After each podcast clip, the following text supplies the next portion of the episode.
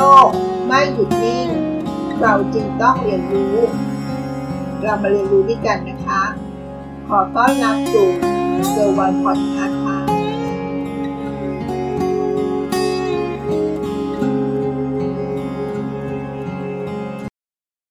รู้ไหม เดี๋ยวนี้เทคโนโลยีทางการศึกษาก้าวหน้าไปอย่างมากมายเลยนะคะ หัวข้อชวนคิดในวันนี้ก็คือ เทรนด์เทคโนโลยีการศึกษาค่ะ การเรียนรู้ในปัจจุบันนะคะ สมัยนี้ทำได้อย่างหลากหลายวิธี ไม่ว่าจะเป็นการเรียนสดแบบตัวต่อตัว หรือผ่านระบบออนไลน์ หรือจะเรียนด้วยวิดีโอผ่านออนไลน์ก็ได้นะคะ มีทั้งได้ปริญญาด้วย หรืออาจจะเป็นประกาศนียบัตรก็ได้นะคะ จะเห็นได้ว่าเทคโนโลยีนั้น เข้ามามีบทบาททางการศึกษาเป็นอย่างมากเลย เทคโนโลยีในปัจจุบันนี้ได้เข้ามาผสมประสานกับการศึกษาอย่างน่าสนใจอย่างมากเลยนะคะ โดยการนำเทคโนโลยีเข้ามาผสมผสานกับการเรียนการสอนค่ะ สามารถช่วยให้ผู้เรียนเรียนได้เข้าใจมากขึ้น ช่วยพัฒนาการแก้ไขปัญหา และยังเพิ่มความคิดสร้างสรรค์ในอีกทางหนึ่งนะคะ เทคโนโลยีนั้นมีความจำเป็นจริง ๆ ต่อการศึกษาในโลกอนาคตอย่างมากนะคะ เทคโนโลยีนั้นถือเป็นส่วนหนึ่งของชีวิตไปแล้วนะคะ ในปัจจุบันนี้ และก็ถือเป็นเครื่องมือเพื่อพัฒนาบุคลากร ให้มีความรู้ความสามารถ เพื่อรับกับการเปลี่ยนแปลง ทักษะในอนาคตได้อีกด้วยนะคะ ปัจจุบันนี้ เขาก็มี 5 เทคโนโลยีที่น่าสนใจนะคะ ที่จะเข้ามาช่วยเพิ่มทักษะให้กับเรานะคะ 1. Tech Enable Immersive Learning ค่ะ เป็นเทคโนโลยีเสมือนที่รับความนิยมนะคะ เราน่าจะเคยได้ยินคำว่า VR Virtual Reality เป็นการสร้างโลกเสมือนจริงนะคะ โดยผู้ใช้จะต้องใส่แว่นตา เพื่อที่ได้เข้าไปยังโลกเสมือนจริงค่ะ ในการเรียนจะเป็นช่างประกอบต่างๆ สามารถนำเทคโนโลยี VR เข้ามาใช้งานได้แล้วนะคะ เช่นการประกอบรถยนต์ การประกอบรถไฟ การประกอบเครื่องบิน เหล่านี้เป็นต้นค่ะ ก่อนที่เราจะไปประกอบกับของจริงที่มีชิ้นส่วนราคาแพง ผู้เรียนสามารถที่จะฝึกฝนในโรงเรียนโลกเสมือนจริงนี้ จนชำนาญก่อนนะคะ แล้วจึงค่อยไปทำกับของจริงก็ได้ นอกจากเทคโนโลยี VR แล้วนะคะ ก็ยังมีเทคโนโลยี AR ค่ะ Augmented Reality เป็นการประสานโลกแห่งความจริง และก็โลกเสมือนจริง เข้ามาด้วยกันนะคะ โดยใช้ผ่านเครื่องมืออย่างมือถือ iPad หรือแท็บเล็ตอย่างที่เราเห็นจากการเล่นเกมโปเกมอนโกที่ผู้ใช้ก็ต้องยกมือถือ เพื่อตามหาสิ่งของต่างๆ ในเกมค่ะ ซึ่งในประเทศไทยของเราศาสตราจารย์ ดรนวรัตน์สงคราม อาจารย์จากจุฬาลงกรณ์มหาวิทยาลัย ได้พัฒนาเทคโนโลยีที่มีการนำเทคโนโลยี AR เข้ามาใช้นะคะสำหรับการท่องเที่ยวเรียนรู้ประวัติศาสตร์และสถานที่ต่างๆ ที่เมื่อเราสามารถส่องมือถือขึ้นไปแล้ว จะขึ้นทางภาพและเสียง เพื่อเล่าประวัติสถานที่นั้นๆ เพื่อการเรียนรู้ได้อย่างรวดเร็ว น่าสนใจมากเลยนะคะ 2. ค่ะ e-learning อันนี้น่าจะเป็นเรื่องที่เราค่อนข้างคุ้นเคยกันพอสมควรนะคะ ก็จะมีอัตราการใช้งานที่เพิ่มขึ้นอย่างสูงนะคะ โดยเฉพาะในช่วงวิกฤตของโรคโควิด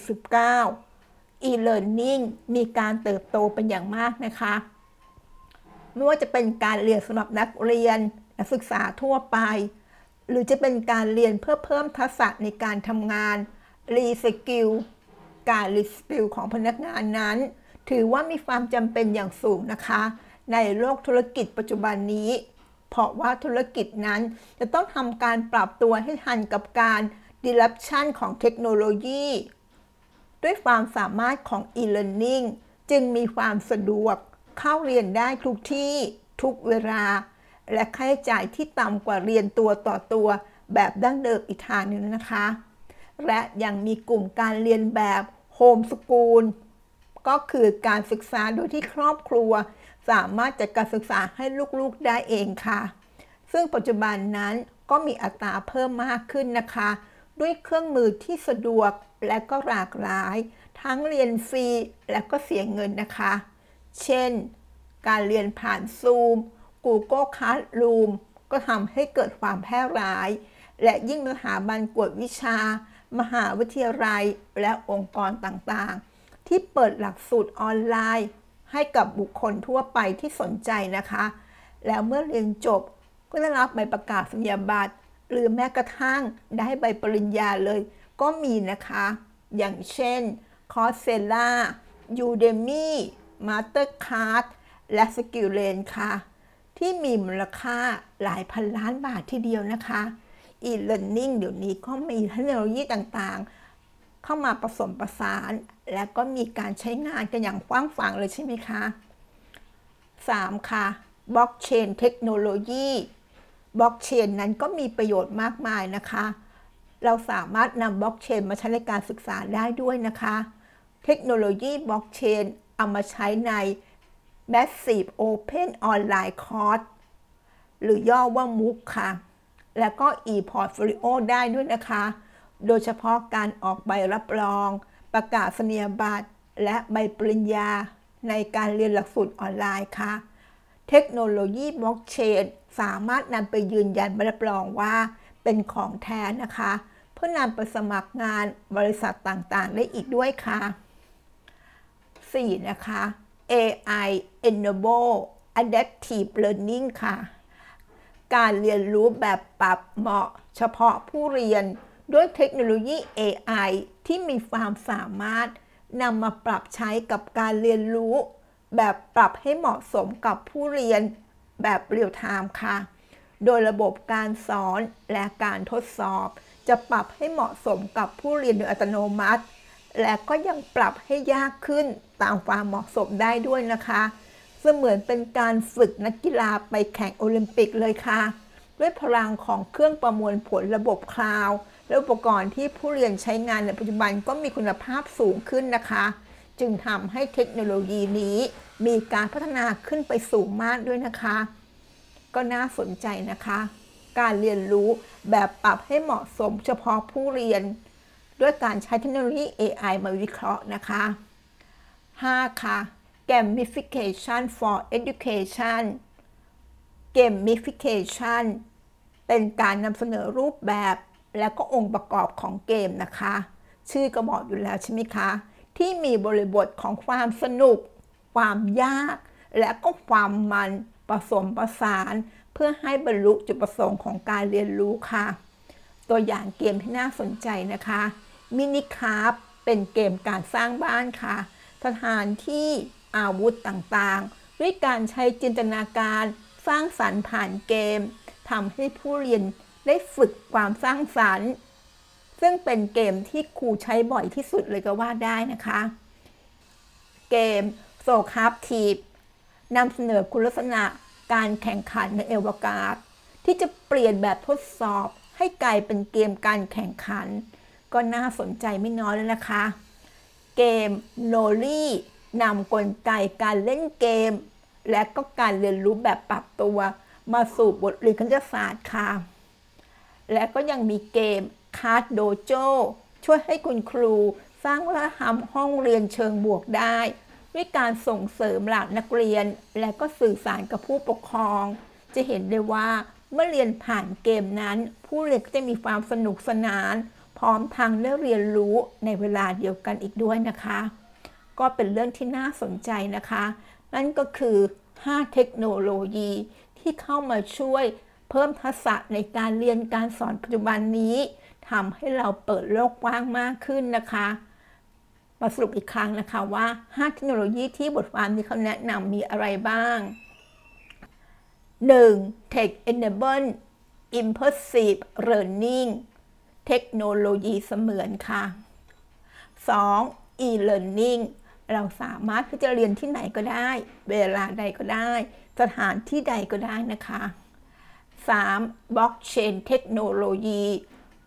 ตัวนี้จะเป็นตัวที่เข้ามาช่วยในการยืนยันใบรับรองว่าเป็นของแท้ค่ะ C AI Enable Adaptive Learning เป็นการเรียนรู้แบบปรับให้เหมาะสม เฉพาะกับผู้เรียนแต่ละคนนะคะ และสามารถเพิ่มความยากความง่าย ขึ้นอยู่กับการเรียนรู้ของผู้เรียนท่านนั้นนะคะ และตัวสุดท้ายคือ รูปแบบที่ 5 Gamification for Education เป็นการนำรูปแบบของเกม มาปรับในการเรียนการสอน เพื่อเพิ่มความสนุกและก็ความยาก ผสมกับความมันทำให้ผู้เรียน เกิดความเรียนรู้ได้อย่างท้าทายมากขึ้นนะคะ นั่นก็คือเรื่องราวที่มาฝากกันในวันนี้ เป็น 5 เทคโนโลยีที่น่าสนใจในการเพิ่มทักษะของการเรียนรู้นะคะ จะเห็นได้ว่าด้วยเทคโนโลยีที่มีประสิทธิภาพในปัจจุบันนี้ เราสามารถนำมาใช้ในการศึกษา เพื่อให้ผู้เรียนได้รับทั้งความรู้ แล้วก็สามารถนำไปปรับใช้ในชีวิตประจำวัน ได้อย่างมากที่สุดเลยก็ว่าได้นะคะ เทคโนโลยีจะเข้ามาใช้ในการศึกษาได้ ก็ต่อเมื่อมีการนำมาประยุกต์เข้ากับกระบวนการเรียนการสอนที่เหมาะสมนะคะ นอกเหนือจากการที่มีเทคโนโลยีที่ดีแล้ว ผู้เรียนเองยังต้องมีการกำกับตนเอง และก็มีแรงจูงใจ และมีการควบคุมการเรียนได้ดีอีกด้วย เป็นเสมือนการสร้างวินัยในการเรียนรู้นั่นเองค่ะ หวังว่าจะมีประโยชน์บ้างนะคะ ได้เห็นเทรนอะไรใหม่ ๆ เกี่ยวกับการเรียนการสอนนะคะ ขอบคุณที่รับฟัง แล้วพบกันใน EP หน้า สวัสดีค่ะ